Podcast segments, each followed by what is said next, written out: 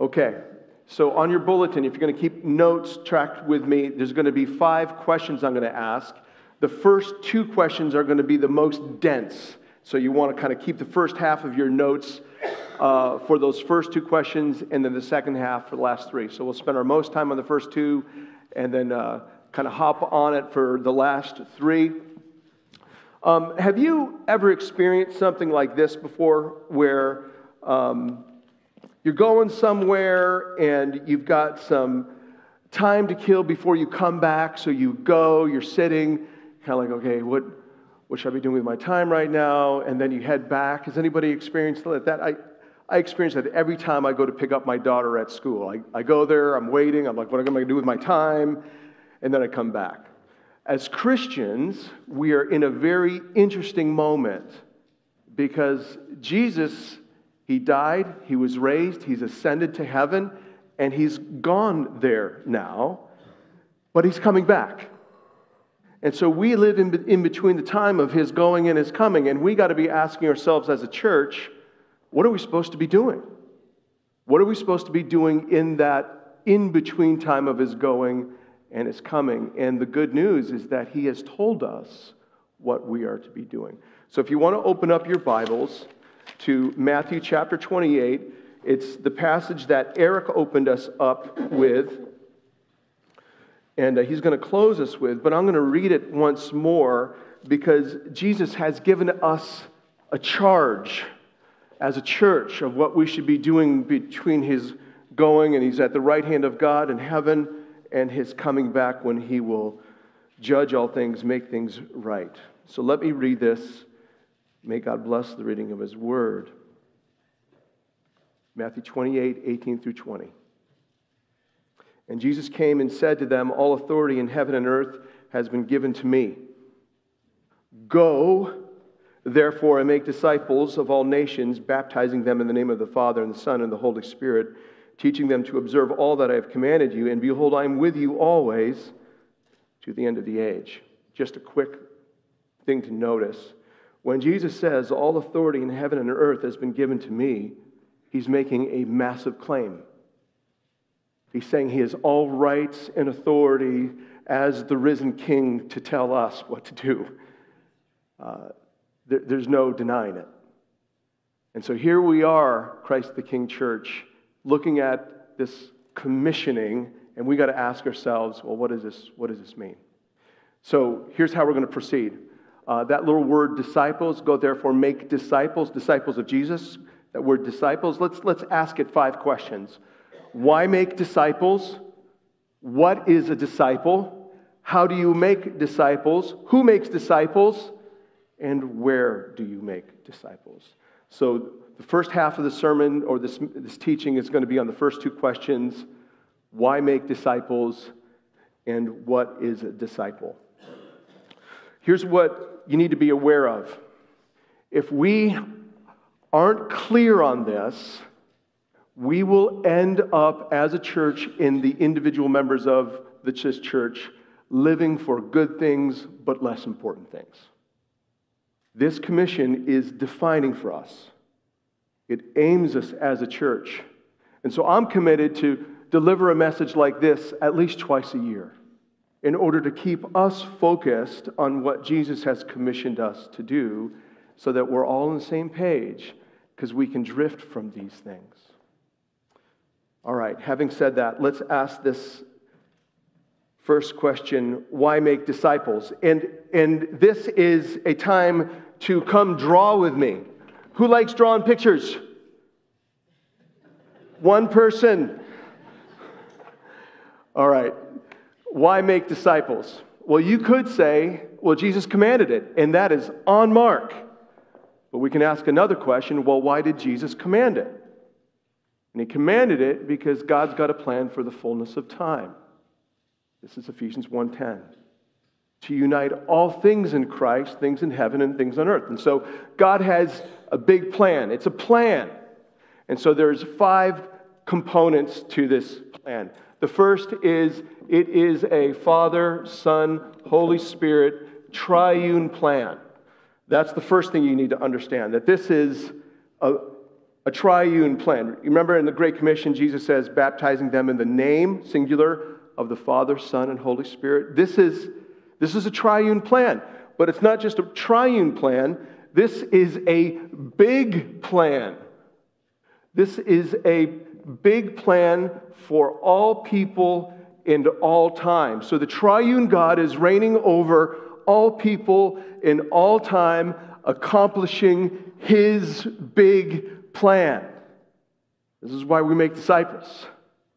We get to join him in what he's doing. So this is a plan for all people and all time.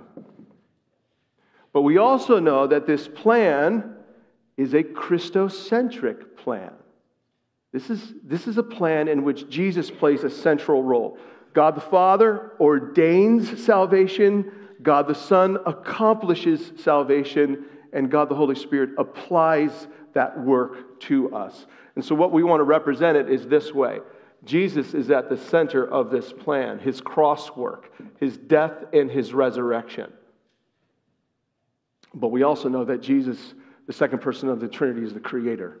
And we also know that the second person of the Trinity, Jesus, is actually the judge of all. So this is a, Christocentric, this is a, this is a Christ pervasive plan. This is a big plan for all time, all people, and it's focused on Christ. God's going to unite all things in this plan for the fullness of time in Christ. It's a big plan with Jesus in the middle of it. But it's also a people moving plan. This is the hardest one to draw. I know you were wondering. What we learn from our Bibles is that people are born into sin and they reject God. And so instead of running to the cross of Jesus Christ, they're actually running away from it. They, they, they are created by God, but they don't want to have anything to do with God. They are living for idols. They're, they're living for created things, not the creator of all things. And so what God in his grace and mercy does is those people who are living in the domain of darkness, Colossians 1:13, he graciously calls to himself through Jesus Christ. And what he does is, is he's creating a people who are born of God. They get flipped by the grace of God in Christ Jesus. And, and now they are living for him. And we talk about this as together following Jesus. This is, this is how the church is populated, how the new people of God comes into being. It's through the work of Jesus Christ. And so, this is a triune plan. This is a big plan for the fullness of time. It's a Christocentric plan. It's a people moving plan of, of God delivering people from the domain of darkness and transferring them into the kingdom of the beloved Son. But we also know that this plan is is a glory plan. This is about God's glory in all the world by rescuing a people from himself. So, this is Revelation chapter 9 or 7, verse 9, where, where God is, through his gracious work, populating the throne room of God with worshipers. John Piper talks about it as missions exist because the worship of God does not. And so, what, what he's doing is he's, he's creating for himself, gathering for himself from every people, tribe, and nation, a blood bought people, a new people who have Jesus at the center of their very living. So, this is, this is why we make disciples. So, what are we supposed to be doing in between Jesus going and his coming? Well, we get to join in what God is doing in his big plan for the fullness of time. It starts reorienting you and how you think about your daily schedule. We get to join in what God is doing. Okay, so the next question becomes not just why make disciples, he's got a plan for the fullness of time, but we got to ask an even more basic question what is a disciple? Let's just say that we are a company working together to build carbon fiber handlebars for mountain bikes or we're a, a, company building really cool pants to be walking in. So we would have to be very clear on what this product is and the kind of things where we're using it and how we go about making these things, and so that we are actually kind of fulfilling our purpose as a company and generating these, these items, right? We got to be all united on what this is that we're moving towards, and that is a disciple of Jesus Christ. We all got to be clear on what is a disciple of Jesus Christ, not only for our own sake, but as we make them more and more. So, I am basically, you can call a disciple of Jesus as a wholehearted follower of Jesus. It's all about Jesus. But we use an acronym around here to kind of spell that out. And it's the acronym TOMB. I know this might be hard to see because it's so low for those in the back, but what I've written is the word tomb, T O M B, and it is vertically laid out. Now, here's why I'm doing this Jesus went dead into the tomb and came out of the tomb alive. This is gospel. This happened in real time, in real space. And he went into the tomb dead and came out alive so that we could treasure him above all else. He went into the tomb dead and came out alive so that we could obey him in all that he commands. He went into the tomb dead and came out alive so that we could magnify him among all people. He went into the tomb dead and came out alive so that we could belong to him with all who treasure him, that we would love one another, him, one another just as he has loved us. And so when we talk about this idea of tomb, what it is is just simply talking about kind of the functional centrality of the gospel, if you've heard that before. This, this, is, this is the centrality of Christ operating in our midst. So let's just spell this out a little bit. So Jesus died, went into the tomb dead and came out alive so that we would treasure Jesus above all else. You know that command? You shall have no other gods before me. That's what we're talking about here. That Jesus is our greatest treasure. What, how did Paul say it in Philippians 3 8? I think, I think he said it like this I consider everything a loss because of the surpassing worth of knowing Christ Jesus, my Lord. That's value talk. That's treasure talk. That's recognizing that Jesus is, is his greatest treasure. For me to live is Christ and to die is gain. Next week, I'm going to start preaching through the, the book of Colossians, and we're going to be in the book of Colossians all the way, most likely through June. And the, the title of the sermon series is Christ Central because he is preeminent and pervasive in all that we are and do. And so, treasuring Jesus, I know that might sound great, but boy, it's a daily fight for the allegiance of our hearts. And so, here's how that shakes out on a daily basis. Sometime during the day, for me, it has to happen early Otherwise, otherwise other things will, will lay claim to my heart. It's got to happen early. And it, and it, and it goes something like this it, it says, Jesus, you are worth everything in my life. I'm not my own. You've bought me with a price. I belong to you. All that I am, all that I do, I am yours. You are worthy. My life is forfeit for your name's sake because you're worthy of that. So, could you imagine if more and more of us on a daily basis are, are, are purposefully treasuring Jesus above all else and recognizing it's through his cross work that he makes it even possible? So, treasuring Jesus above all else, I'm going to make an argument.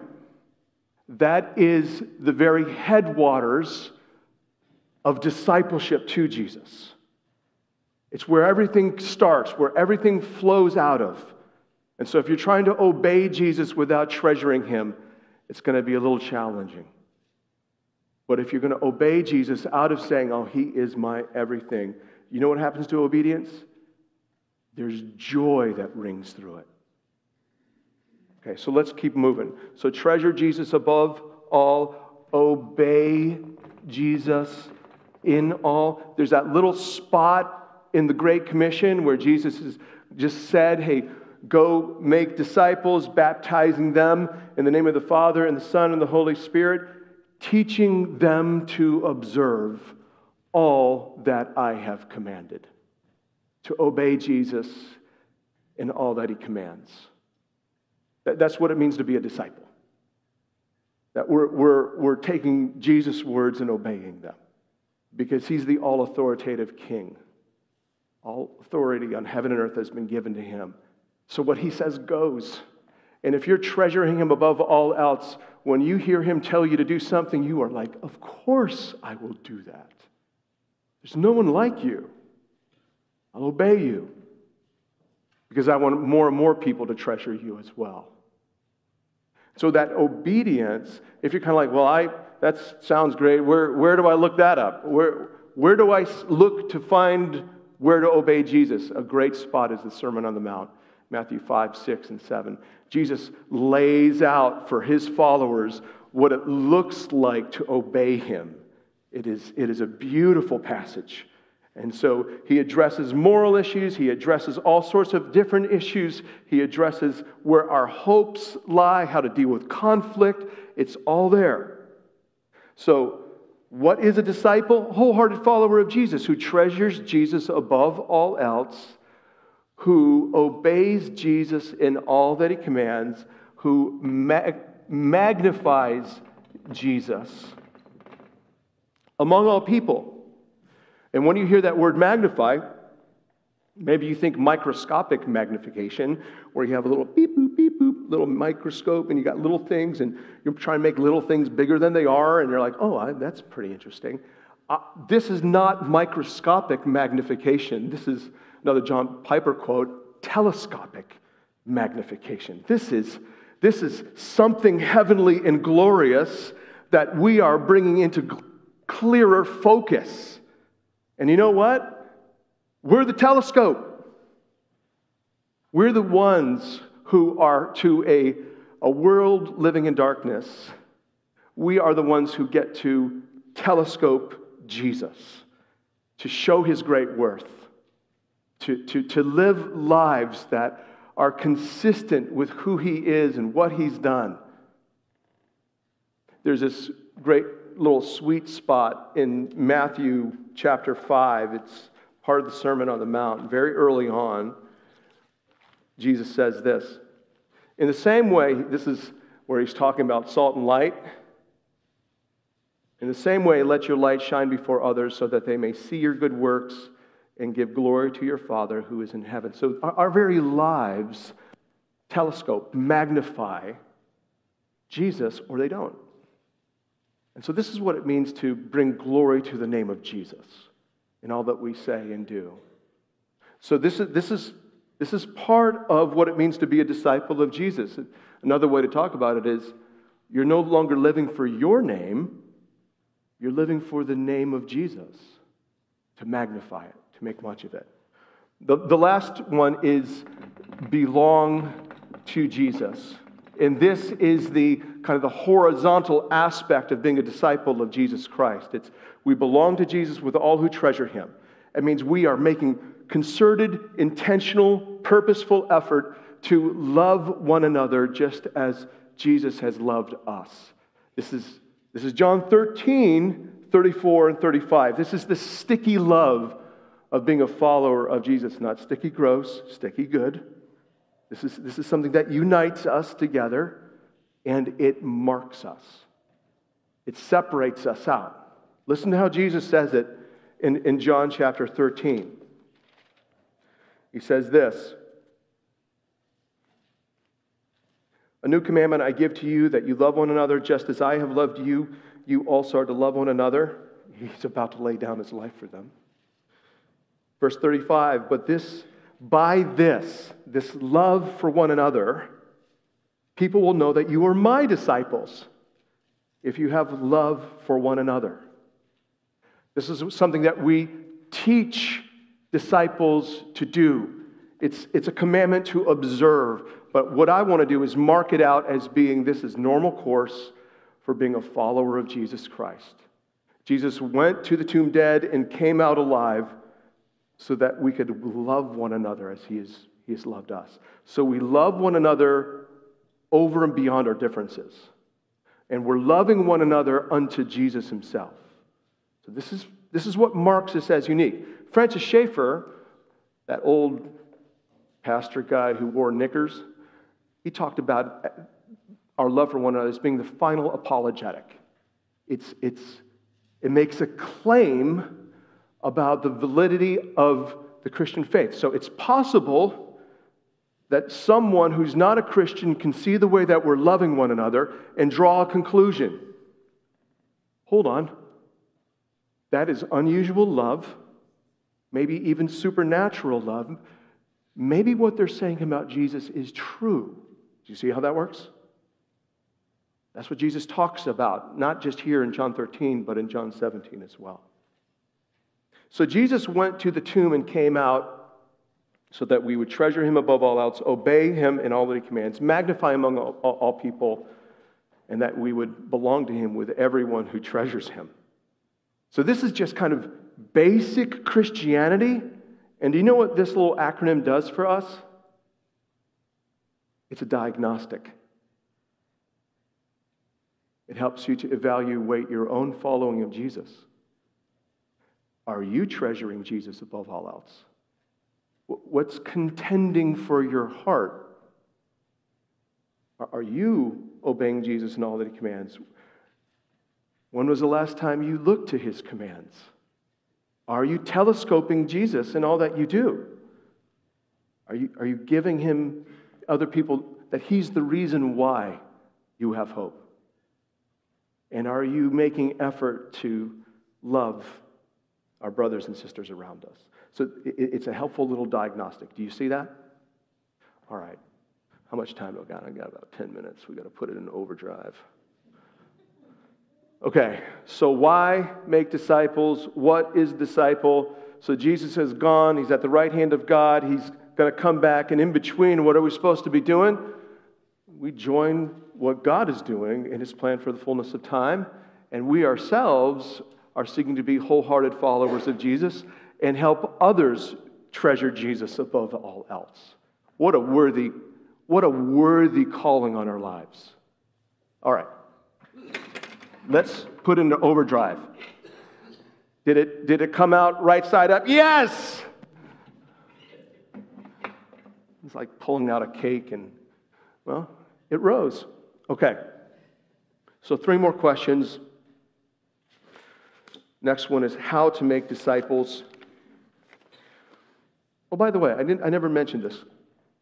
This material originated out of a book called The Vine Project. It's something the elders went through almost four years now. And it, the, the book is intended to help churches become disciple making churches. I've tweaked some of it, but by and large, these questions are coming from that book to help us fulfill the Great Commission. So now the question is how to make disciples. And in the book, we are given four P's. First P is this proclaim God's word. So I hope you know this, but I'm just going to state it to make it explicit. There's no following Jesus without God's word. This book is a light unto our path, a lamp unto our feet. This book reveals God, it reveals His will, it reveals God's salvation, it reveals Jesus from Genesis to Revelation. This book is absolutely vital in order to make disciples of Jesus, in order for you to be a wholehearted follower of Jesus. So you need this book. It's living and active, penetrates, you know, heart, mind, soul. This, this book is actually originated, every word from the very mind of God, it is God breathed. This, this book is central to our own discipleship and our disciple making. And so, if we're going to be making disciples, we're going to be constantly bringing people back to this book, helping them understand who God is, under the, helping them understand God's, God's will, this book is absolutely vital to that. So we're proclaiming God's word. Now, that doesn't mean like you're having, you're at the buzz with a friend, they're struggling with something and you pull out your pulpit and you set up and you preach to them. That's not how that rolls. How it rolls is conversationally, you're, you're raising things from God's word. Have you thought about this? Do you know this is in your Bible? Okay. Next thing is pray in step with God's Spirit, the Holy Spirit. The Holy Spirit is seeking to apply the finished work of Jesus to the life of the believer. And so we are constantly asking things like this God, how, how can I help? What are you doing in Josiah's life, or Zach's life, or Jenny's life, or Mary's life, or this life of my brother here, or this sister here? What are you doing, Spirit? And would you direct me to love them with your word? And so we're, we're praying for kind of fresh pouring outs of the Holy Spirit in the life of our church. We're praying that the Holy Spirit will be applying the truth of God's word to the life of people and transforming them for the glory of Christ. So we're praying that. Prayer is absolutely vital to making disciples. So we proclaim, we pray. Uh, people are God's co workers and this can mean a couple things. It means that I'm going to develop that more under the next question. But essentially, what it means is, is that every Christian has been gifted by the Holy Spirit to contribute to the building up of the local church. That's right in 1 Corinthians chapter 12. So we want to help Christians find out what their gifts are to use them to the building up of the church. But we also want to get, get our brothers and sisters' gifts functioning in our life together as a church in order to make disciples of people. And so people are God's co workers. We believe in what's called the priesthood of all believers around here, that every member is a minister. It's the last one persevere step by step. There are these constant calls for endurance in our Bibles. In Colossians, it starts off, Paul's going to be praying for strength for the Colossian church that they would endure, that they'd persevere. Making disciples requires perseverance. Do you know why? People are messy. There's a lot of people drama when it comes to making disciples. Making disciples isn't for the, for the faint hearted. It's, it's, it, if you don't like messy, uncontrolled situations, how to control feelings, sometimes it's going to be tough to be making disciples. But instead of trying to control it yourself, what you're doing is you're, you're entrusting yourself to your God. And you're persevering step by step, day by day, and bringing God's word to bear in the life of your brothers and sisters. It requires perseverance, it requires endurance. It's, it's hard work. You, you'll, you'll get yelled at, you'll get ignored. People impute motives on you because you're trying to help, but they see threat. And so, this is the stuff we need to persevere through because we treasure Jesus above all else. So, how to make disciples?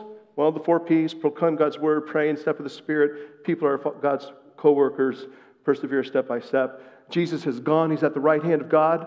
He's going to come back. And so, what are we going to do in between? We're going to make disciples of him. We're going to persevere in that. We're going to help others do that. Now, you might be saying, well, that sounds great theoretically, Salvati, but man, I don't know where to start with that kind of stuff. Would you write down in your notes three dates? March 14th, it's a Thursday. March 21st, it's a Thursday.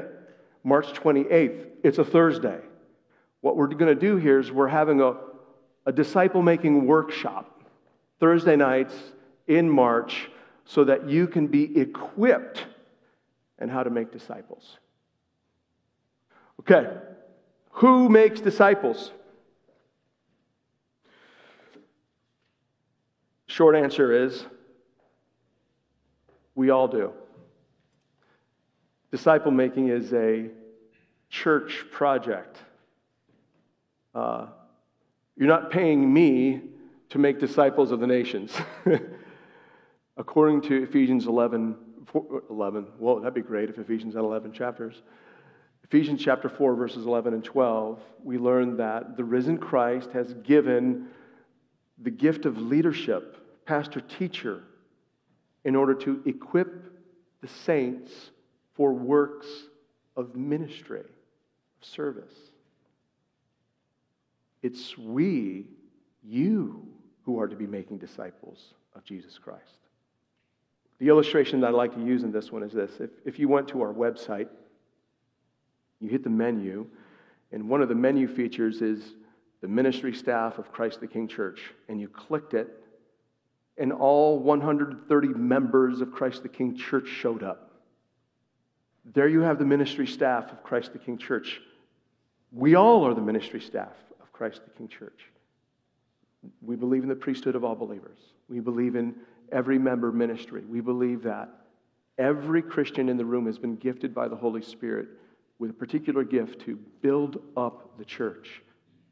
Do you want to know where your sweet spot of ministry is? Here's where it is it's a cross section between there's a need somewhere in making disciples, and then there's the gift the Spirit has given you. That intersection will be the sweet spot of your ministry, of your service.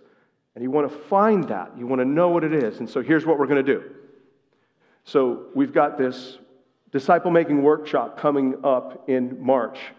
Soon thereafter, probably in April, we're going to have a ministry fair down in the fellowship hall. We're, we're, we're going to be like, okay, here are the ministries of Christ the King Church. Here's where you can get involved and now use your gift to make disciples as part of our church together. And so we'll come, come up with a more specific date on that. But what you need to understand is it's, we don't think of Christians as being simply passive spectators in a gathering, but active participants fulfilling the Great Commission together as a church. And so, if you're a member or you're a Christian and you're not using your gift, that's got to change. We need to get you in the game.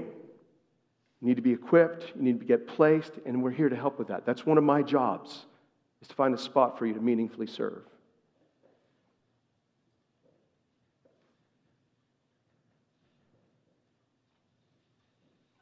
Last question Where are disciples made?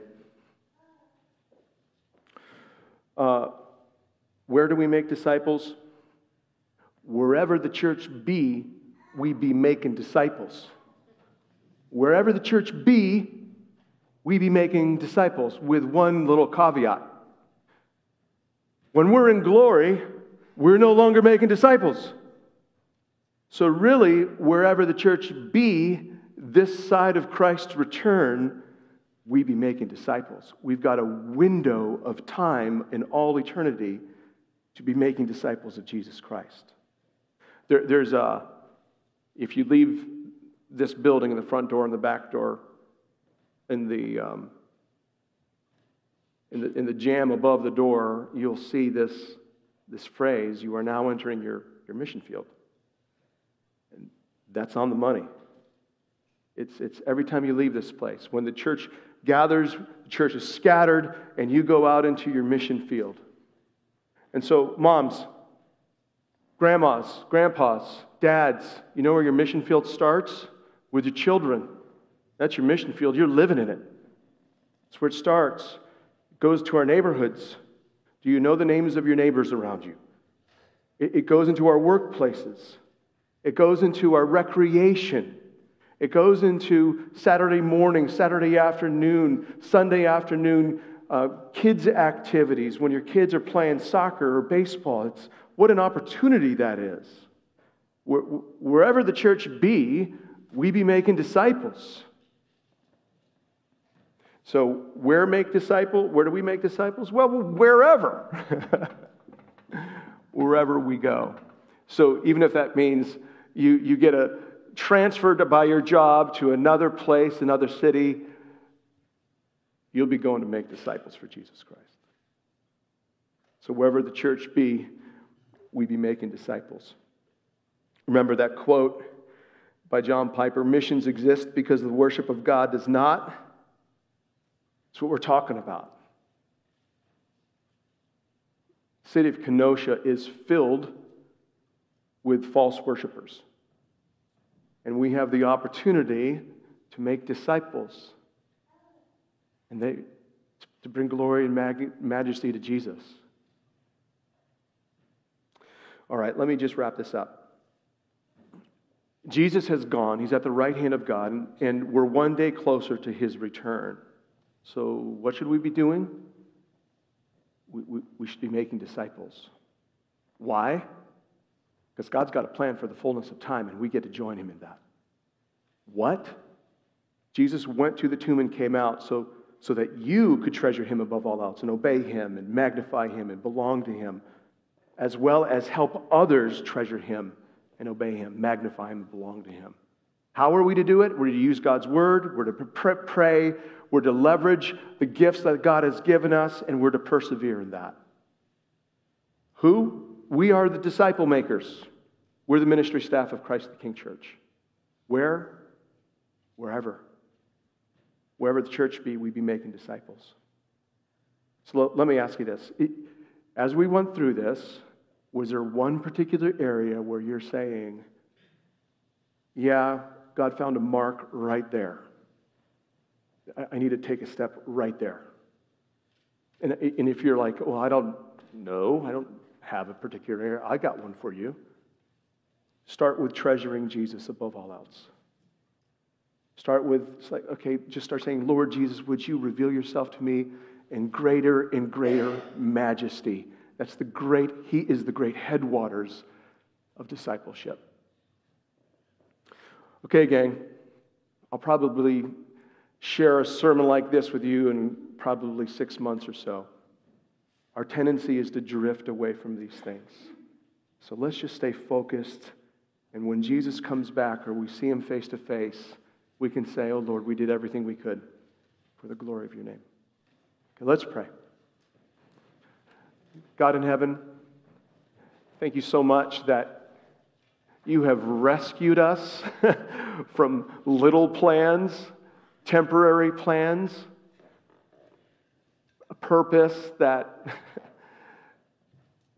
has a limited scope and effect, but you've called us to what you are doing. We are so grateful for that. Father, would you pour out your Holy Spirit upon us that we would serve you together in gladness? making disciples of Jesus. God, would you add to our numbers like minded brothers and sisters who, who treasure you and obey you and magnify you and belong, that we are, are, are deeply loving one another. We entrust ourselves to you for the glory of your name. Amen. Amen.